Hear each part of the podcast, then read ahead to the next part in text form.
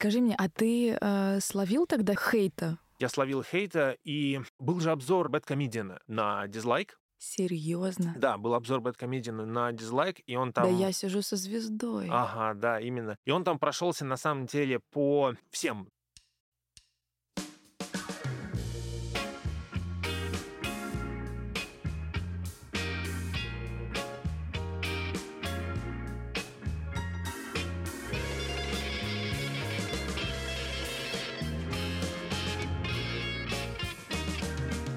же с вами культурные люди.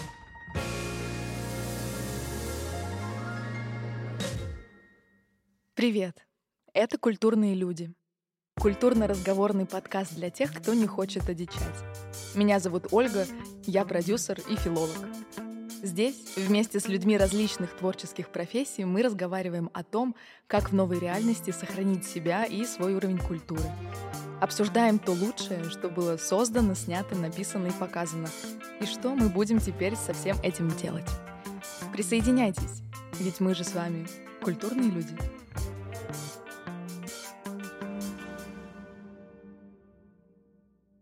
Любите ли вы фильмы ужасов так, как люблю их я? А знаете, чем отличается слоубернер от слэшера? Сегодня мы пишем уже второй выпуск подкаста «Культурные люди», и у меня в гостях сценарист, режиссер, а еще актер, продюсер и монтажер, как написано на кинопоиске, Евгений Калядинцев. Женя работает в жанре хоррор, ужасы, мистика и является моим хорошим другом. Но и это еще не все. Женя косплеит Майкла Майерса, э, того самого известного, ну вы же точно знаете. Женя, привет. А, здравствуй, Оля, и привет всем, кто нас сейчас слушает. Ты знаешь, вот сейчас, пока я проговаривала эту подводку, я поняла, что, наверное, только тот человек, который погружен в жанр, знает, что такое слэшеры, слоубернеры, боди-хорроры и прочие поджанры. А вообще для зрителя ужастик, он и в Африке ужастик. Угу, да, но прежде всего мне бы хотелось сказать э, пару слов по поводу слова «ужастик». Если бы я был сейчас в школьном возрасте, человеку, который употребляет такое слово, я бы сказал «ужастик у тебя в штанах». А это называется хоррор, это называется фильм ужасов. Но, с другой стороны, ничто не мешает мне это сказать сейчас, правда? Да, тем более, когда нас разделяет с тобой длинный стол, и я нахожусь в безопасности.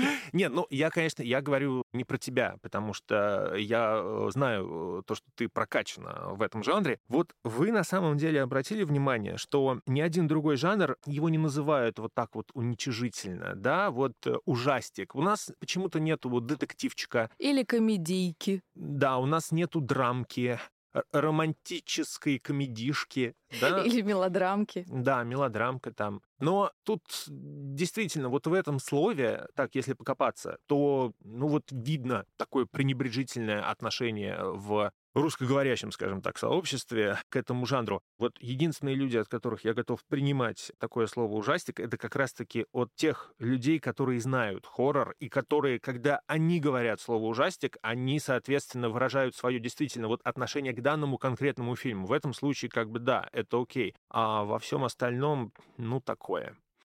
Говоря теперь о, ну вот о том, что да, многие они э, не различают вот этих вот самых поджанров, там на самом деле клиническая картина, она еще хуже, потому что очень многие люди при слове ужастик, в том самом, они говорят, да, ну понятно, кровь, кишки. При этом они как бы сами не подозревают, что они вот этим своим определением, они говорят совершенно о конкретных поджанрах, это о слэшерах, о сплеттерах, да, да. о пыточном порно, о боди-хорроре. При этом они очевидно, не догадываются, что есть, э, вообще-то есть мистика, есть horror of personality. Чарльз Дерри написал в своей книге, есть хоррор Армагеддона, есть демонический хоррор, есть хоррор, где антагонистом выступает старая женщина, и это называется hag exploitation. Есть хорроры, которые эксплуатируют образы монахинь, и это non-exploitation. Вот, то есть это огромное-огромное количество поджанров. Слушай, это очень круто. Какие-то поджанры, естественно, даже я не знала, потому что, собственно, тебя сюда и пригласила, потому что ты у нас супер спец в этих всех делах. И сегодня я уверена, что ты и мне расскажешь много чего интересного. Кстати, раз мы с тобой заговорили про отношение к хоррору, в основном, да, у нас у русского зрителя, российского зрителя, я вот что хочу тебе сказать. Ты знаешь, я когда общаюсь с людьми, и они узнают, что мне нравится этот жанр, и я работаю, собственно, в этом жанре довольно-таки часто, я сталкиваюсь с такой реакцией, что, слушай, ну come on, зачем мне смотреть фильм ужасов, хоррор, если, собственно, в России у нас фильм ужасов на каждом шагу. И мне сразу говорят, да ну, никогда фильм ужасов и поджанры, которые есть, не получат достойного распространения у нас. Как бы ты парировал, как бы ты ответил? Ну, смотрите, тем людям, которые говорят такие вещи, я бы запретил а, открывать свой рот. Ну, во всяком случае, тот, который у них на голове находится. Вот по-хорошему, то есть они могут в него есть, но говорить что-то им, э, в принципе, противопоказано. На их месте я бы просто, ну, молчал и читал побольше литературы. Литературы не художественной, литературы по э, истории. То есть я бы на самом деле занимался самообразованием. Понимаете, вот когда человек говорит такие вот общие фразы, что типа вот в нашей стране хоррора и так полно. Ну, а, выводите этих людей на конкретику. Говорите, mm-hmm. что да, окей, хорошо. В таком случае, как по-вашему, в какой стране хоррор должен существовать? Ну, где вот у нас э, все прекрасно? Ну, то есть, вот какая у вас страна мечты? Соединенные Штаты? Хорошо, а какой именно штат? Калифорния. Окей, давайте в Калифорнии обратимся к какому-нибудь среднестатистическому либеральному демократу и спросим у него, ну как вообще в принципе живется? И он скажет, что его жизнь похожа на хоррор, потому что он боится, что консерваторы в красных штатах, они вновь приведут Трампа к власти. И неизвестно, что тогда станет. Хорошо, давайте перенесемся в глубинку Соединенных Штатов, в, в красные штаты, которые поддерживают республиканцев. Спросим у них, как у них вообще жизнь, все ли у них нормально. Они скажут, что их жизнь похожа на хоррор, потому что у них сейчас либеральные демократы выбрали, ну, такого немощного дедушку, который недавно, кстати, испугался пасхального кролика. Ну, серьезно, можете посмотреть новости, там даже есть вот это вот видео. И в конце концов эти демократы, они просто разрушат их страну. Так, ладно, давайте перенесемся в Европу. А, во Францию, да? Я только хотела сказать, давайте в Париж или во Францию. Давайте в Париж, действительно, давайте в Париж. Все ли нормально у этих людей? Или у них до сих пор в памяти э, свежие теракты в 2015 году? Или у них до сих пор свежие в памяти забастовки желтых жилетов? Ладно, хорошо, из Франции перенесемся в Германию. Германия это, в принципе, страна, которая находится э, с завидной регулярностью на пороге энергетического кризиса. Ладно, хорошо, фиг с ней, с Европой. Давайте, я не знаю, давайте, кто у нас? Япония. Япония. Это просто самая высокотехнологичная страна. Это страна будущего. Это крайне безопасная страна. Это просто страна-эталон, страна-идеал и страна с самым высоким количеством самоубийств во всем мире. Как вы думаете? Да. Да, как вы думаете, вот люди кончают жизнь самоубийством не потому ли, что у них жизнь похожа на хоррор, я вам вот что скажу. Единственная страна в мире, где вы можете остановить любого человека, и он вам скажет, что у него все прекрасно, у него все же зашибись, у него все классно, это Северная Корея. И мы понимаем, почему. А, да, ну вот в чем парадокс. В Северной Корее не снимают хорроров. И вам никогда в Северной Корее не дадут снимать хоррор. И здесь мы плавно подходим к такой мысли, что хоррор это способ отрефлексировать свои страхи. Это терапевтический, очень грамотный подход к восстановлению своей собственной психики, к восстановлению психики всей нации. Опять-таки, давайте затронем Японию. В 1954 году в их э, массовой культуре возникла Годзилла. Как вы думаете, это произошло потому, что японцы сидели, плевали в потолок, и у них было все прекрасно, и они такие говорили, что «Хм, наша жизнь не похожа на хоррор, давайте придумаем какого-нибудь крутого монстра». И они придумали Годзиллу. Вот эти вот люди, которые говорят о том, что у нас хоррор не переживется, у нас жизнь и так похожа на хоррор. Вот пусть они это скажут японцам, пусть они это скажут жителям той страны, которая подверглась ядерной атаке в военное время. японцы для того, чтобы хоть как-то осознать, отрефлексировать тот ужас, который у них произошел, они в 1954 году вводят в свою культуру некоего монстра, который разрушает целые города. Если бы не было этой ядерной атаки, Годзиллы бы не возникло. И, кстати, что вы думаете? В настоящий момент, да, Годзилла — это просто, она вошла в мировую массовую культуру, и, кстати, американцы зарабатывают на этом образе огромное количество денег. Это ли не ирония? Поэтому, подводя итог, я хочу сказать следующее. Если вот эти люди крайне умные, я уверен, очень глубокие, не поверхностные, просто мудрецы и философы, если вы считаете, что хоррор — это не способ побороть свои собственные страхи, если для вас, очевидно, вы это делаете каким-то другим путем, то идите и смотрите, мать вашу, видеооткрытки с котиками.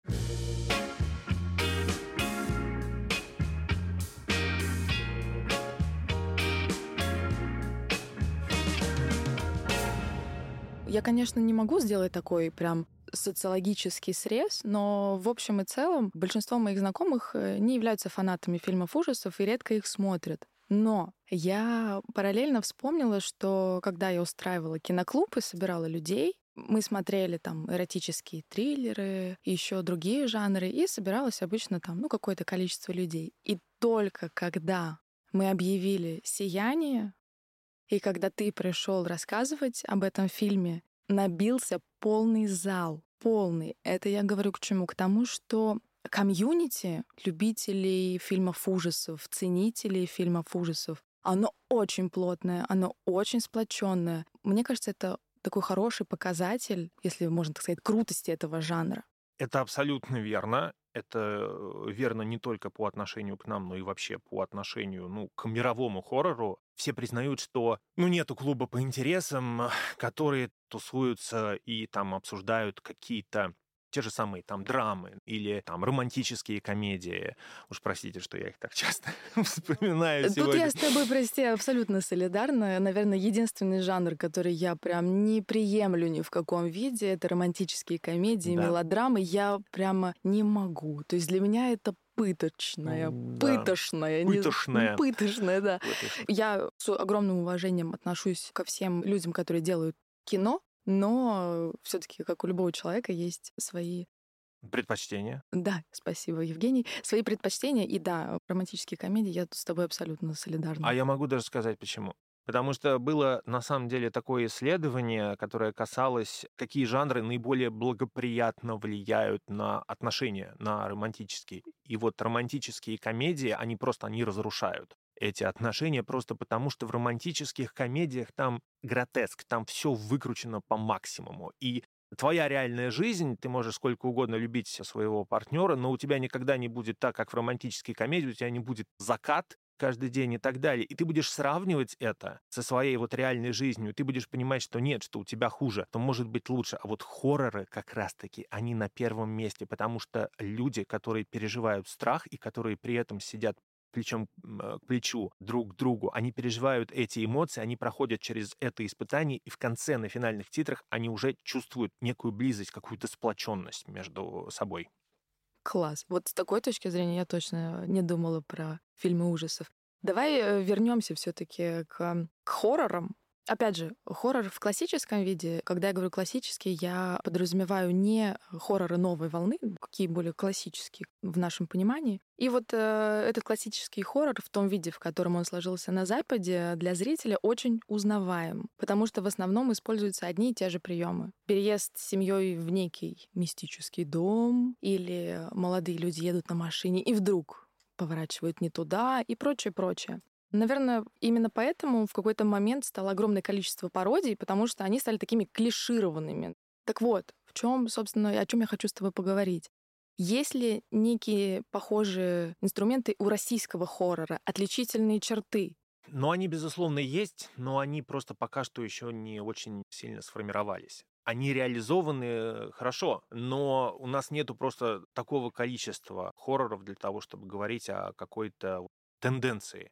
Э, эстетика спальных районов. Вот она была очень хорошо передана у Паши Руминова в «Мертвых дочерях» в 2007 году. Она была хорошо передана у Подгаевского в «Пиковой даме» это 2015 год. Но я говорю, вот эти фильмы, они классные, они э, заметные, но так, чтобы у нас прям появился целый жанр, который бы эксплуатировал, да, вот как раз то, о чем мы говорили, эксплуатировал вот подобный сеттинг, у нас его пока что нет. У нас наклевывается на самом деле эксплуатация, ну, в хорошем смысле эксплуатация, да? Конечно, то есть, да. Да, это вот exploitation фильмы, как раз-таки на которых Тарантино вырос, Роб Зомби, это вот как раз-таки в 70-х годах в грайндхаусах они показывались. И я лично очень эти самые эксплуатейшн фильмы люблю возвращаясь, собственно, к нашему хоррору, у нас потихонечку идет такое вот прощупывание почвы нашего такого советского прошлого, советской эстетики. Это вот, например, а, пищеблок тот же самый. Но на самом деле сейчас просто все дороги открыты, и чем меньше... Да-да, прости. Все хорошо. Мы друг друга пытаемся перебить, потому что есть много что сказать. А что ты думаешь по поводу хтонических историй? То есть мне кажется, как вот прощупывается советское прошлое, также сильно прощупывается вот эта хтонь. То есть те же топи Глуховского, они супер, мне кажется, хтонические. Кстати, фольклорные истории, конечно же, как и сказки, и какие-то поверья, и какие-то прочие истории. Мне кажется, это прям тоже как-то вот вырисовывается отдельный какой-то именно российский поджанр, нет? Да, да, да, да, конечно. Другое дело, что просто вот эта самая хтонь, она может существовать не только в рамках хоррора, она может выходить за его рамки и существовать в драме, в детективе, в фэнтези, к счастью, не в романтической комедии. А нет, хотя я бы посмотрел романтическую комедию, где вот хтонь, где вот реально... О боже, где... что это за Франкенштейн такой? Такой бы получился. Да. Знаешь, о чем подумал, опять же? Где начинается хоррор? Так как хоррор — это очень размытый, в принципе, жанр с огромным количеством поджанров. И, например, где драма переходит в хоррор? Объясню, на чем построен мой вопрос. А, Балабанов, «Груз 200». Я знаю, да, что, наверное, ты уже где-то об этом слышал или видел. Если бы сейчас, наверное, я его смотрела, для меня бы это показалось хоррорной историей. Но это все-таки драма, да? Да, безусловно. Вот где заканчивается драма и начинается хоррор? Есть вот это Конечно. Четкое определение. Да, конечно, есть э, четкое определение. На самом деле, это очень классный вопрос, и все время люди, которые погружаются в этот э, жанр, они действительно пытаются понять. То есть вот хоррор это там, где привидение, но, например, в пиле нет привидений. Хоррор — это там, где обязательно кровь, но там, например, крови нету в фильме «Звонок». Вот такой ярко выраженной крови. Ну, там, правда, лошадь бросается с парома, и потом там кровавая вода. Но это как бы не считается. И ты так думаешь, ну где же, где же находится этот самый хоррор? Но, к счастью, вот есть такой замечательный подкаст англоязычный, он называется Colors of the Dark, и его ведет Ребекка МакКендри, прекрасная, которая работает в очень долгое время в культовом журнале Фангория, и у нее был как-то посвящен вот прям целый выпуск. Правда, это было в предыдущем подкасте, который назывался Monster University. Короче говоря, она именно вот так, как мы сейчас, гораздо дольше и глубже, она задавалась вот этим вот вопросом, и она в конце сформулировала вот это определение хоррора как, внимание, надо только попытаться вот это очень внимательно, осознанно осознать. Давай, давай. Осознанно я... осознать прекрасно вообще. Я офигенный спикер. Ну, мы же, мы же культурные люди, начитанные, образованные, поэтому сейчас давай. А, я... Культурные, мать его, люди. Оля, ты вообще понимаешь, зачем мы начинаем записывать этот этот подкаст. Женя, ты задолбал. У меня, у меня просто идет время. У меня идет время на этой студии. Говорят по-испански.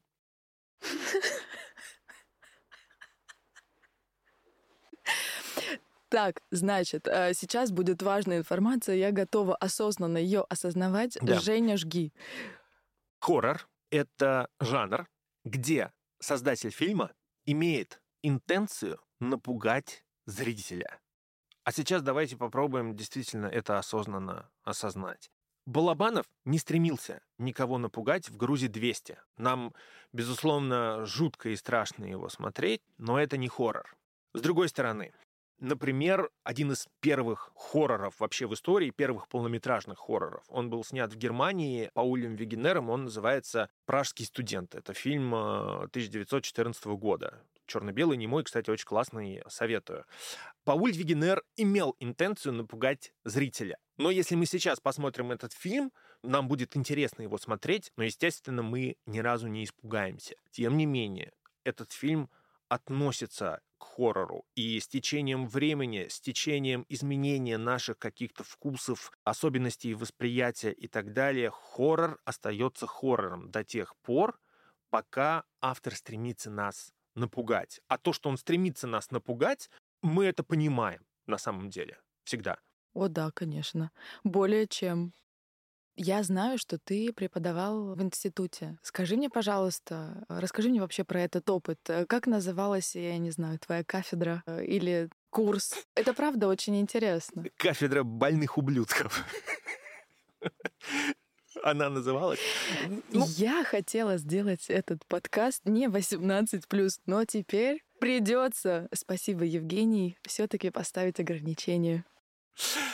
А, да, ну, преподавал это на самом деле очень громко сказано, потому что у меня было буквально несколько занятий, которые были посвящены хоррору, и они вообще возникли потому, что студенты сами выбрали вот именно это направление, им был интересен именно хоррор. Да, вот, кстати, к вопросу, то, что ты сказал про «Сияние», про то же самое и так далее. Вот всем как-то вот почему-то интересен вот именно вот этот вот жанр, и очень было, конечно, приятно, когда ко мне подходили, говорили о том, что после вашего рассказа мне вот, например, захотелось ну, хоррор посмотреть, ну, как-то по-другому отнестись к этому жанру. Есть вообще, например, там была студентка самая толковая из э, всех, которую, ну, в итоге вот мы с ней вместе, я ее пригласил на один действительно съемочный проект, и она молодец, умница, она работает, потому что ей это интересно. Ну, в общем, э, вот.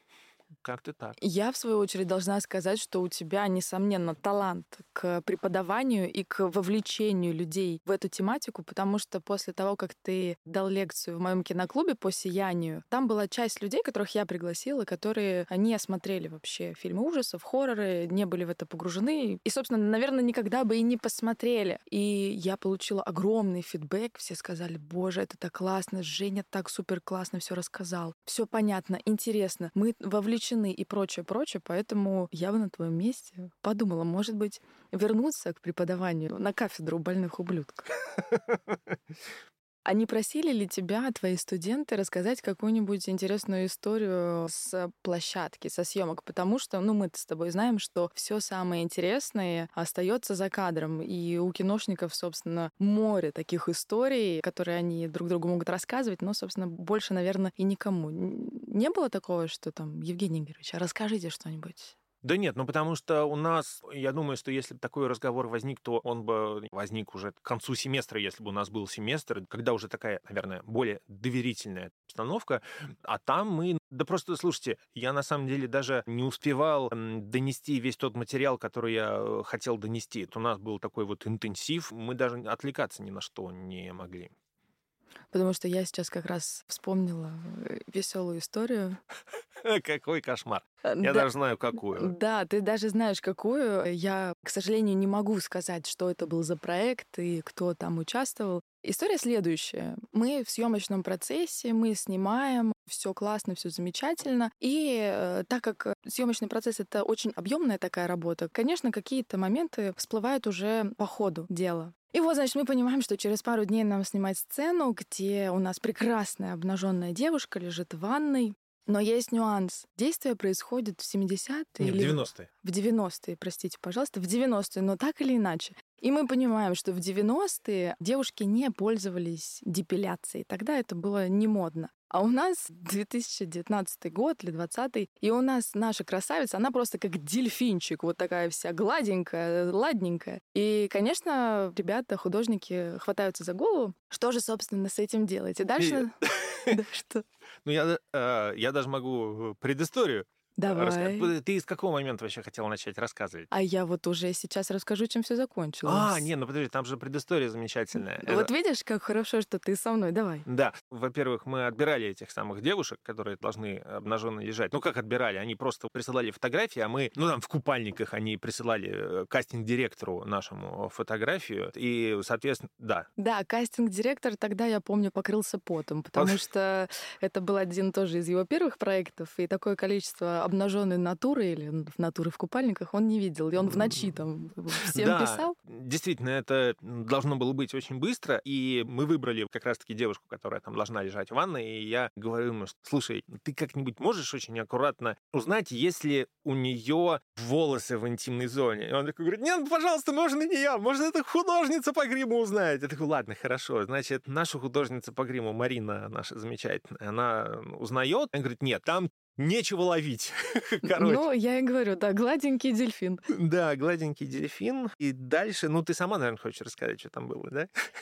Ну, если что, ты мне поможешь. Дальше происходит следующее. Ребята начинают искать некий реквизит, назовем это шиньон, который можно на вот это причинное место прикрепить, и чтобы все выглядело как в 90-е. Начинается согласование, то есть несколько взрослых людей э, согласуют волосы на интимной зоне, как они должны выглядеть и прочее, прочее. И Да, у нас даже был совершенно четкий референс, на что мы должны ориентироваться. Джунгли зовут! Простите. И когда у нас уже смена, мы уже снимаем, все хорошо, мы, естественно, понимаем, что когда идет смена, то есть у тебя нет возможности там что-то уточнить, узнать, то есть это все очень быстро, каждый заточен на именно свою задачу, на результат и прочее. И все, мы уже отсняли эту сцену, я выдохнула, думаю, слава богу, отлично. И тут, когда все немножко расслабились, выясняется, собственно, откуда пришел этот реквизит. То есть эти волосы, которые прикрепили на причинное место нашей девушки обнаженной, пришли с прошлого проекта, который закончился буквально пару дней назад. И до этого это была борода. Такая хорошая, ну, естественно, это реквизит, да, не живая борода живого человека. Это был реквизит, накладная борода, окладистая, хорошая борода папа. И, как пошутили наши ребята, слава богу, что не наоборот пришлось делать. А, И вот такая Я даже история. помню, что ты, когда узнала про это, ты сказал, вы, ребят, понимаете, что нам типа, гореть в аду за это? Да, я была в шоке тогда, потому что для меня это было какое-то прям, типа, что, как? Вы что, серьезно? Мы же сгорим все в аду. Ну, а сейчас, э, конечно, я понимаю, что О, это реквизит. это Это, рекви- это реквизит, А я могу ребят. даже рассказать продолжение этой истории, потому что... Оу, у Да. этого шиньона есть Но мы же, мы же дальше история? не говорим, типа, имена, названия. Нет, Хорошо. Я да, просто скажу, что наш замечательный продюсер, затем он мне все, наверное, знают, это вот, кстати, исключительно наша русская традиция бить тарелку перед началом съемок о обожаю штатив. этот момент, Да, обожаю. то есть, собственно, берется обычная тарелка плоская, там пишется маркером а, название проекта, все оставляют свои автографы, ну, такие мини-титры как бы делают, и после того, как снят первый кадр, эту тарелку торжественно бьют, и это как в добрый путь. Традиция как бы такая. И, опять же, кусочки вот этой самой тарелки, их обычно собирают и оставляют себе на память. Они оставляют на память хлопушку, вот эти вот все вещи. И замечательный наш продюсер, он мне подарил такую большую рамку, где находился осколок вот этой тарелки с моим именем. И, собственно, вот этот вот треугольник меховой, простите. И он мне его подарил. Это а, все еще под стеклом было, по-моему. да, То есть конечно. это прям Конечно, конкретно. Конечно, Вешай на стену, конечно, Евгений. Конечно, это, это было под стеклом. И потом, опять же, вот такая традиция есть. После того, как завершаются съемки, устраивают шапку. Шапка — это, собственно, название вечеринки, когда вся съемочная группа приходит, и она отмечает окончание съемок. А, собственно, опять-таки, возвращаясь к нашей замечательной художнице по гриму, она на тот момент не знала, что такое шапка, и она была очень удивлена, когда после того, как сняли эту сцену с обнаженной девушкой, к ней подошел продюсер и попросил ее оставить этот меховой треугольник Для а, него. э, Жене на шапку. Он сказал, ей послышалось не Жене, а типа жене, что он собирается жене на шапку этот меховой треугольник дать. О, И- да, и она думает, блин, ну ладно, офигеть, какие увлечения у людей. Офигеть, какие извращенцы эти киношники, боже мой. Оля, а ты, кстати, заметила, что я сейчас посмотрел на часы, и мы с тобой про лобок говорили дольше, чем про хоррор. И меня это ни капли не удивляет.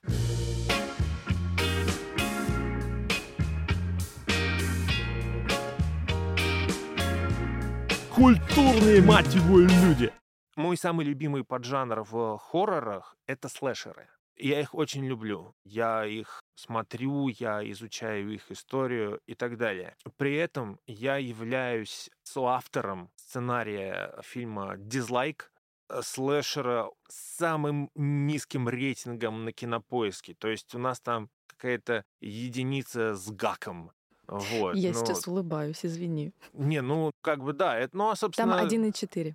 1,4? Да. Ну, да. А без улыбки про эту историю не расскажешь. Дизлайк это, наверное, был самым, ну, пока что, во всяком случае, самым серьезным таким вот крахом, серьезным провалом, после которого, в принципе, ну, действительно хотелось все бросить больше ничем подобным не заниматься, и уж тем более слэшерами. А он позиционировался именно как слэшер. Ну, собственно, вот представьте себе ну, ну, потому что я люблю слэшеры, поэтому я как бы к ним периодически возвращаюсь. Но при всем при том, что дизлайк, безусловно, был, и это был очень-очень громкий и болезненный провал, после которого я долго восстанавливал, я просто уверен, что все-таки мои главные провалы, они еще впереди.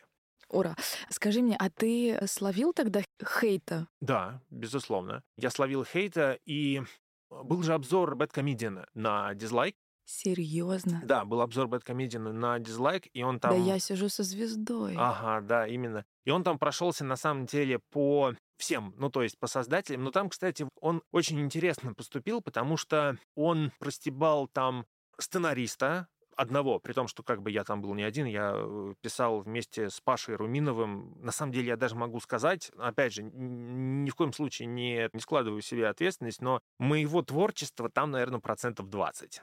Собственно, остальное это Пашин, это просто... Отдельно можно поговорить про его метод работы, он на самом деле очень классный, я его очень люблю. Но, тем не менее, в обзоре Бэткомедиана он прошелся по сценаристу, что сценарист написал левой рукой на одной странице свой сценарий, он прошелся по критику, который любит дизлайк, по-моему, по продюсеру, и всех этих персонажей играл он сам. Ну, как обычно это у него бывает. То есть это да. такая комедийная сценка. И единственный человек, которого он показал не обезличенно, это был Паша Руминов. То есть он тогда приводил прямо его э, реальное интервью, и единственный человек, которого он упомянул именно по имени в этом обзоре, как э, человека, который ну, ответственен за это все, ну, это вот, к сожалению, был горячо мой любимый э, Паша Руминов. Тогда я не могу сказать, что прям была волна хейта, то есть если бы Бэткомедиан конкретно упомянул бы мое имя, я бы огреб тогда э, по полной. Но, тем не менее, были люди какие-то, которые присылали сообщения типа лол Азаза, какой же ты придурок, и прислал ссылку на обзор Бэткомедиана, и я типа, ну дай, скажи мне чего-то, чего я не знаю. И был один парень, который э, написал мне нечто подобное, а у меня, у меня на тот момент э, было много свободного времени, и мне было скучно я решил... Ой-ой-ой, это вот опасно. Знаю тебя, у тебя там такие истории могут родиться. Ну да, нет, я на самом деле просто решил забавы ради э, поставить над ним опыт такой небольшой. Я подумал о том, что, окей, мне пишет вот этот тролль. Вот я с ним сейчас вступлю в переписку. Через какое время он поменяет свое отношение ко мне? Я ему отвечаю буквально следующее. Да, вы знаете, вы правы. И на самом деле мне очень жаль, что у нас получился такой результат, который вас разочаровал. Потому что мы пытались сделать этот фильм для таких поклонников, как вы, но у нас это, к огромному сожалению, не получилось, и мне жаль. И я надеюсь, что в следующий раз у нас получится гораздо лучше. Ну и что бы вы думаете? Он моментально стал как шелковый. Во-первых, он перешел на «вы». Во как интересно. Да. Во-вторых, он просто начал писать слова поддержки и говорить, что ему тоже жаль, но вы ничего, все нормально. Я там, если что, у меня у самого есть идеи сценариев. А у меня у самого столько провалов. Да, и я причем должен при этом отметить, что надо разграничивать людей, которые действительно говорят тебе конструктивную критику, а есть как бы тролли. У меня в итоге закончилось это все следующим образом. Я начал интересоваться, что как бы это за человек. Я аккуратно, естественно, не переходя никакие рамки, что-то он мне сам рассказывал, у него проскальзывало в разговоре с ним что-то. Мне удалось узнать, э, смотря на его страницу в социальной сети и так далее. И я понял, что в этот момент у меня просто кардинально изменилось к нему мнение, потому что я сейчас это говорю не в смысле с высоты опыта и так далее. Мне реально по-человечески стало очень жалко этого человека, потому что Во-первых, это недолюбленный ребенок. Да, это... Ну, конечно. Кто э, будет писать гадкие комментарии незнакомому человеку, когда у тебя все хорошо да. в собственной жизни? Это недолюбленный ребенок. Это человек, у которого, ну, скажем так, не самая привлекательная внешность, у которого нет никаких отношений. Это человек, у которого, как оказалось, у него не было никакого уважения со стороны его сверстников и так далее. То есть это был человек с кучей проблем, и в этот момент мне стало очень стыдно на самом деле, потому что я сейчас общаюсь с человеком, у которого реальные проблемы в жизни, а я такой весь из себя умник, и я такой провожу какие-то эксперименты и так далее. Мне в этот момент стало за себя стыдно. Поэтому я э, очень вежливо, но я так свел э, разговор на нет, и как бы все. Какая на данный момент твоя самая значимая работа для тебя? Для меня моя самая значимая работа — это сериал «Не бойся», это хоррор-сериал, который я придумал. Благодаря нашему замечательному продюсеру Владиславу Северцеву этот э, проект э, стал возможен. Вот Оля чудесный голос, который вы слушаете, она была на первом сезоне э, также исполнительным продюсером этого сериала. И он для меня важен, потому что там практически все истории из, из 23 они придуманы, написаны и сняты мной. Из 23 там есть три серии, которые я написал в соавторстве. Там изначально были другие авторы, там был Михаил Парфенов, Михаил Павлов. Вот на основе тоже их сценариев я их как-то адаптировал. Обычная такая режиссерская работа на самом деле, и тоже по ним снял вот эти вот серии. Поэтому э, не бойся, да. Ох, да, я помню тот самый первый сезон, на котором я с вами работала. Никогда не забуду. Это было просто шедеврально.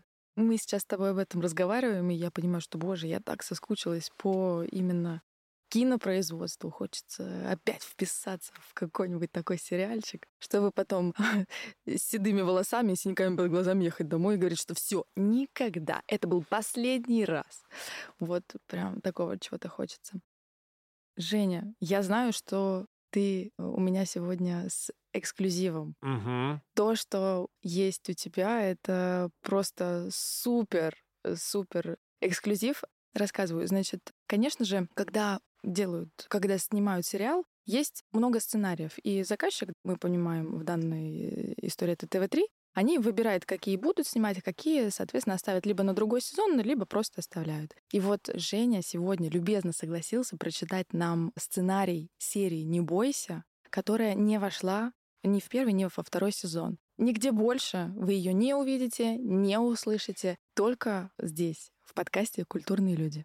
Можем начинать. Прекрасно. Да, у меня есть только небольшая такая э, дисклеймер, назовем это ага. так. Да, смотрите, существует на самом деле в сценарном мастерстве две формы записи русская форма записи, она такая литературная, и американская форма записи, это вот, собственно, практически вот все сценарии, которые вы видите, это именно эта форма записи. Она на самом деле не очень литературная, потому что она просто это инструкция для режиссера, который и для съемочной группы, то есть они понимают, в какой локации это все происходит, что там происходит, какой диалог там и так далее. Поэтому я это буду читать вот именно таким образом, просто вслух читать сценарий, как его обычно читают на читках, обсуждая со съемочной группой. Да, ну а теперь, собственно, давайте прочитаем. Может быть, здесь мы поставим какой-нибудь э, страшный джингл. Возможно, возможно.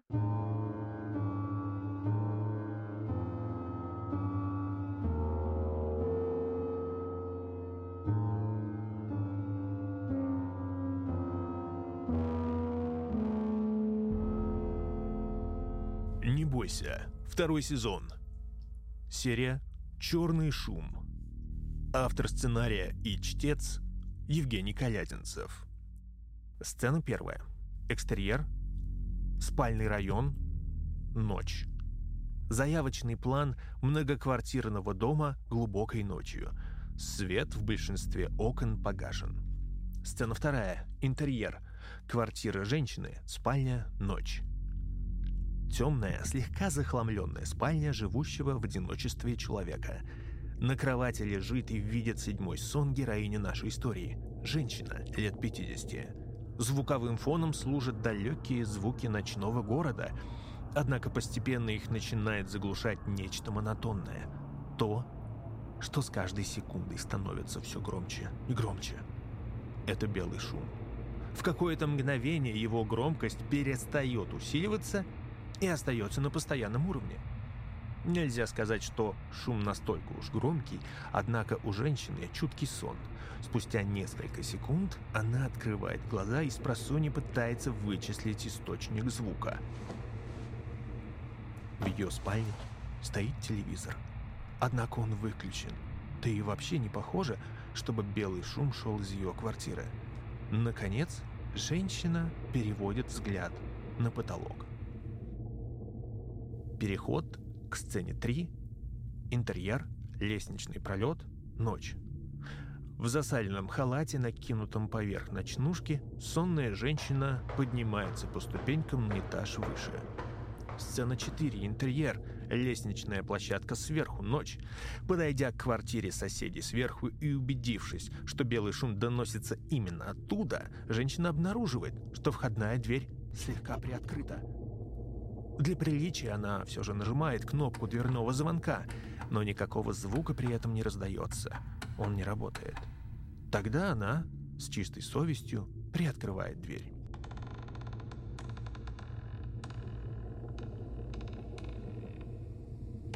Хозяева? Однако квартира хранит молчание. Женщина бубнит себе под нос. Что ж такое? С этими словами она заходит внутрь. Сцена 5. Интерьер. Квартира сверху. Прихожая. Ночь. Попав в темную прихожую, женщина оглядывается по сторонам. Хозяева, вы тут? Очевидно, нет. В итоге женщине ничего не остается, кроме как продолжать идти на источник шума. Сцена шестая. Интерьер. Квартира сверху. Спальня. Ночь. Как и следовало ожидать, источником шума оказывается телевизор, экран которого показывает черно-белые помехи. Пульт валяется на кровати с несвежим, смятым постельным бельем. Взяв его в руки, женщина раздраженно надавливает на кнопку выключения. Наконец-то тишина. Сцена седьмая. Интерьер. Квартира сверху. Прихожая. Ночь.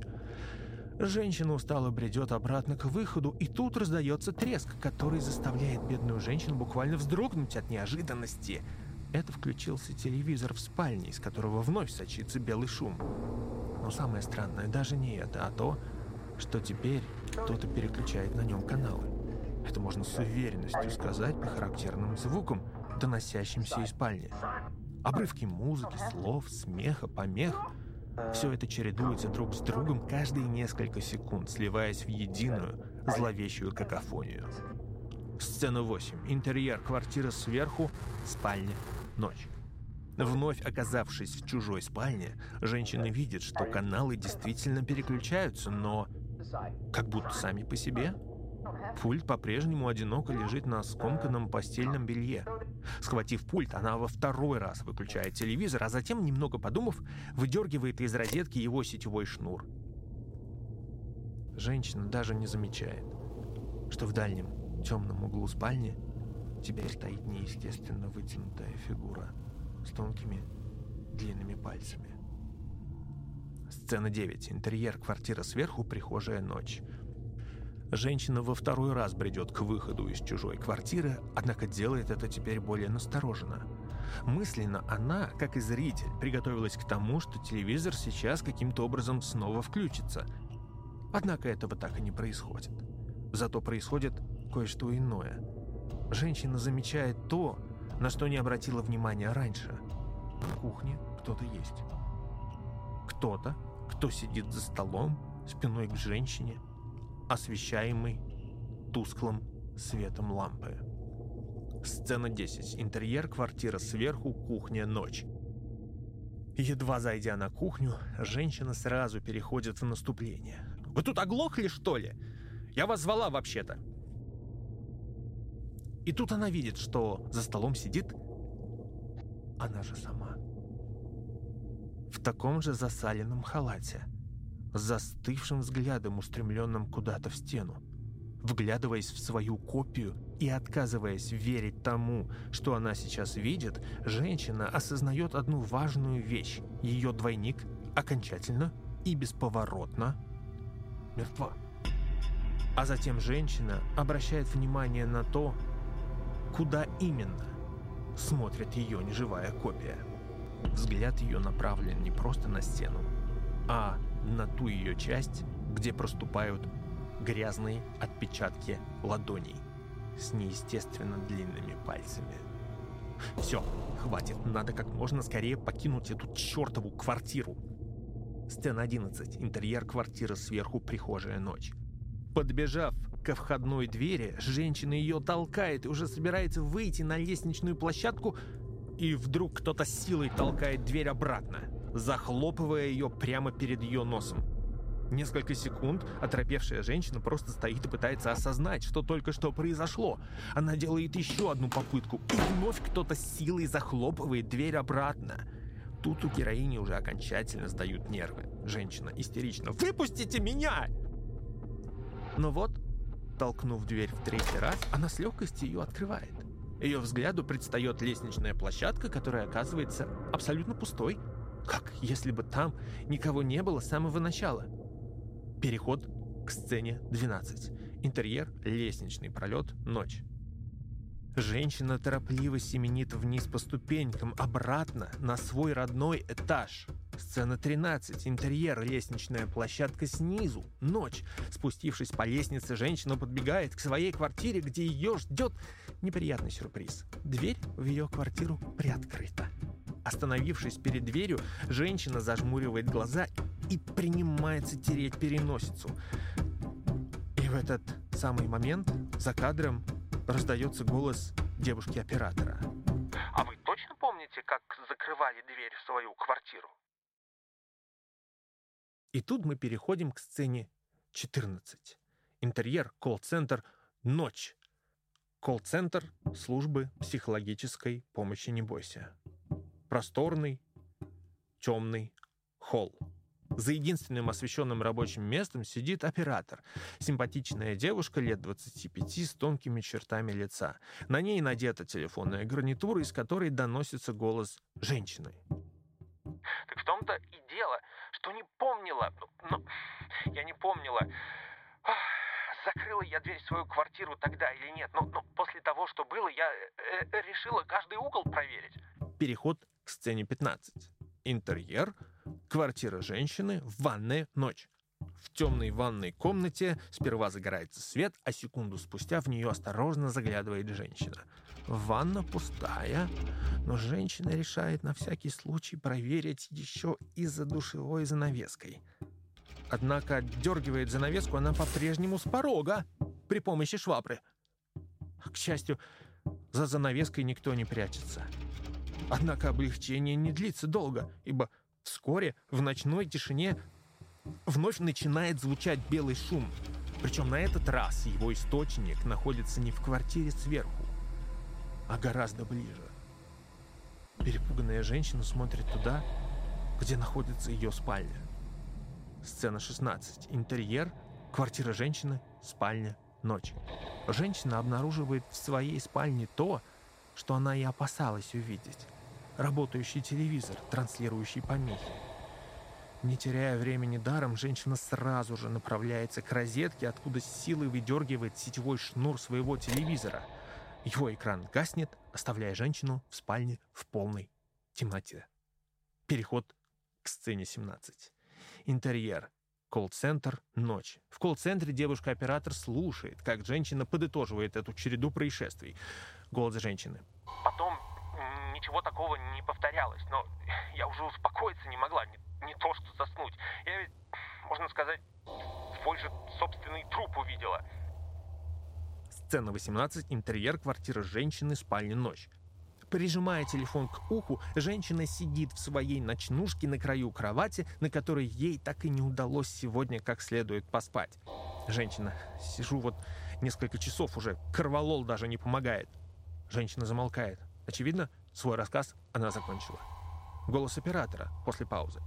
Поняла вас. А, так, хорошо. А службу спасения вы не вызывали? Просто если там была мертвая женщина. Женщина перебивает. Ну и, и чем бы ей помогла эта ваша служба спасения? А вдруг бы мне вопросы потом начали задавать? Почему, мол, э, проникли в... Она не договаривает, потому что в этот самый момент Телевизор в ее спальне включается. На экране снова возникают помехи, а из динамиков доносится белый шум. Женщина пораженно. Что за черт? Вскочив с кровати, она подходит к розетке и видит, что вилка от телевизора по-прежнему выдернута. А из ее телефона тем временем доносится приглушенный голос оператора. Здесь? Но растерянная женщина ее не слышит. Она хватает пульт и пытается выключить телевизор, но все тщетно. Сцена 19. Интерьер, колл-центр, ночь. Буквально на несколько секунд мы переносимся в колл-центр, где девушка-оператор напряженно вслушивается в белый шум, который звучит в ее гарнитуре. Сцена 20. Интерьер, квартира женщины, прихожая, ночь. Теперь же мы вновь наблюдаем за бедной женщиной, которая безрезультатно тыкает разные кнопки на пульте. Причем наблюдаем мы за ней краткой из прихожей, потому что это чей-то субъективный взгляд. Камера — это глаза того, кто находится сейчас в квартире. И вот женщина, буквально почувствовав на себе посторонний взгляд, поворачивается к нам, к камере. Наверное, она хотела бы закричать, но у нее получается лишь вздрогнуть и беспомощно открыть рот. Сцена 21, интерьер квартиры женщины, спальня, ночь. Наконец-то мы видим, чьими глазами мы только что наблюдали за женщиной. Это были глаза ее мертвой копии, которая прямо сейчас стоит в глубине прихожей. Стоит и смотрит. Все, на что сейчас способна женщина, это медленно пятиться от мертвого тела, которое каким-то образом оказалось в ее квартире – Сцена 22. Интерьер. Квартира женщины. Прихожая. Ночь. Мы продолжаем смотреть на женщину субъективом ее двойника, от которой она медленно отходит все дальше и дальше, вглубь своей комнаты. И именно потому, что она шагает спиной вперед, она не замечает, как за ее спиной с потолка резко и бесшумно свисает существо. То самое, которое наблюдало за ней из темного угла спальни в квартире сверху.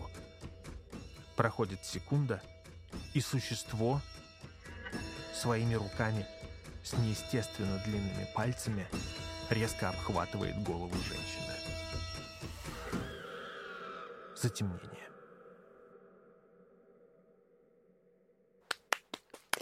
Браво, браво. Я только что просто посмотрела кино. Это очень круто. Спасибо, Женя. Спасибо вам.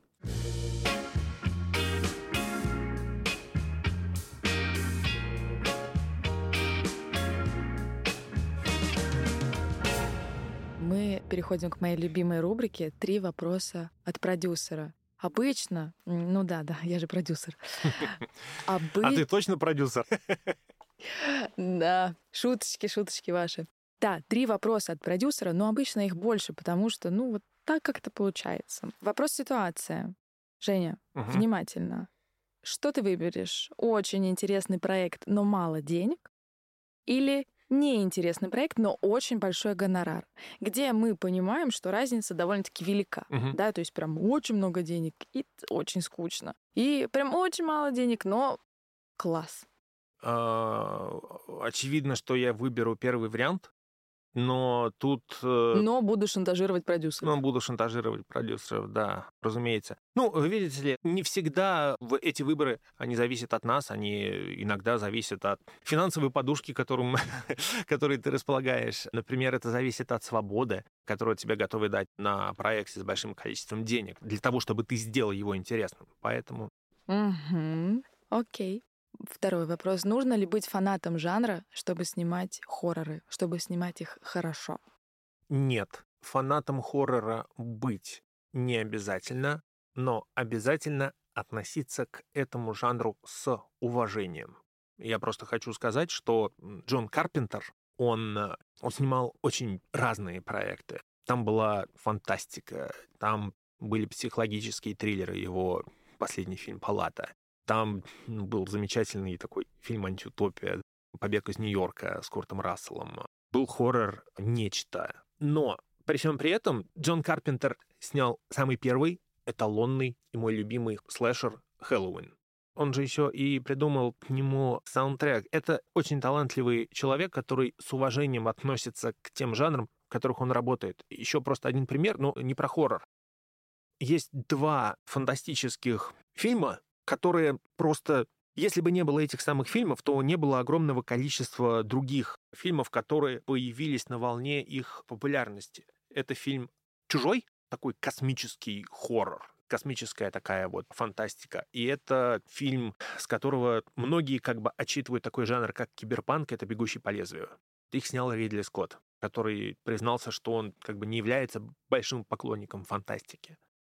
Можете себе Ты серьезно? Да, он говорил о том, что да, это интересно, но я там не являюсь большим ее поклонником. Но при этом видно, что человек, он отдал само, ну, огромное количество энергии, времени, своих сил для того, чтобы сделать. Да, да, да, да, конечно. И при этом этот человек, он, он снимает «Гладиатора» с Расселом Кроу, он с тем же Расселом Кроу снимает тоже интересный фильм а, «Хороший год» про виноделов. Очень многоплановый, такой разносторонний режиссер, очень такой уже дедушка, который продолжает, продолжает снимать. работать. Да, Да. у него просто невероятные какие-то темпы. С ним может, наверное, только Такаши Мики сравниться. Если я не ошибаюсь, последняя дуэль. Это же Ридли Скотт Да, снял. да, да, да, да. Это я он. в полном восторге. Всем рекомендую посмотреть. Очень хорошее кино, очень хорошее кино. Оставляет правильное послевкусие и много, скажем так, моментов на размышления, на подумать. Прям то, что надо. Кстати, а если бы ты был фильмом, то каким? Я бы э, был э, фильмом «Пикник у висячей скалы». Э, Не путать с э, сериалом с э, Натальей Дормер, а именно полнометражный фильм э, австралийского классика Питера Уира. Почему? Потому что это крайне интригующий, это загадочный, это просто потрясающий фильм с какой-то энергетикой, который просто хочется смотреть, но который в итоге оказывается псевдоинтеллектуальной пустышкой. В этом весь я. О, как это, боже мой! Ой, как интересно завернул. Ну, что есть, простите. Я, кстати, не смотрела это кино, поэтому, возможно, завтра у нас суббота, выходной, возможно, как раз его и посмотрю. Напишу тебе, что думаю на этот счет. И мы близимся к финалу, к сожалению, потому что всегда наши с тобой разговоры о кино, о творчестве, об искусстве, о культуре очень сильно меня заряжают, и в наших с тобой как раз разговорах рождается много всего нового, интересного. Да, и для меня тоже. Для меня тоже, безусловно. А теперь не только для нас с тобой, но и для наших Уф, слушателей. О, классно. понимаешь, да? Да-да-да. Последний вопрос. Жень, три фильма ужасов, которые нужно посмотреть, чтобы понять этот прекрасный жанр. Эм, Вы знаете, есть такая история, когда навстречу к начинающим писателям пришел именитый писатель, состоявшийся уже как бы успешный человек, и он нам сказал, что вообще вам достаточно в вашей жизни прочитать всего лишь три книги. И они такие, «О, да, какие, какие книги? Скажите, пожалуйста, что это за книги? И он им говорит, вот. А для того, чтобы это понять, нужно прочитать тысячи книг. С хоррором то же самое. Нет, на самом деле, безусловно, я могу ответить на этот вопрос. И я, наверное, скажу, что это Хэллоуин, что это «Сияние», и что это классика немецкого экспрессионизма, это кабинет доктора Каллигари. Но понимаете, в чем самая интересная штука? А в том, что у меня этот топ-3, он же постоянно меняется. Да? И, а, кстати, нет, я забыл сказать, прошу прощения, ну, топ-4 тогда получится «Реинкарнация» Ариастера. Ты просто снял с языка реинкарнация Ариастер. А если кто не смотрел, это просто произведение киноискусства. Обязательно нужно его посмотреть. Обязательно. Реинкарнация это топ. Это просто... топ. Я три раза ходил на него в кино. Когда я пошел первый раз, я уже шел с таким, знаешь, э, в образе сноба, которого ничто не может испугать. Когда фильм закончился, ну, меня, честно говоря, так трясло. И я выходил из кинотеатра «Пять звезд» на Павелецкой. Я мог, собственно, в метро пойти на Павелецкую, но в итоге я просто пошел до Новокузнецкой, потому что я чувствовал, что мне надо просто пройтись, проветриться как-то, подышать, вообще осознать то, что произошло. И реинкарнация, она вряд ли, кстати, выйдет из моего топ-3. И, э, опять-таки, топ-3, он постоянно меняется. И если вы хотите составить, действительно, вот вы хотите определить там для себя жанры, э, я не буду называть называть вам фильмы. Я просто скажу, что, ребят, зайдите на IMDb, посмотрите список топ-5 хорроров, начните с них, посмотрите а потом перейдите к списку топ-10 хорроров, потом топ-25, топ-50, топ-100 и так далее. И вы таким образом будете формировать свой топ-3 лучших хорроров, которые для вас определяют жанр. Свой хоррорный багаж. Да, именно. Хоррорное трио, скажем. Женя, спасибо тебе огромное.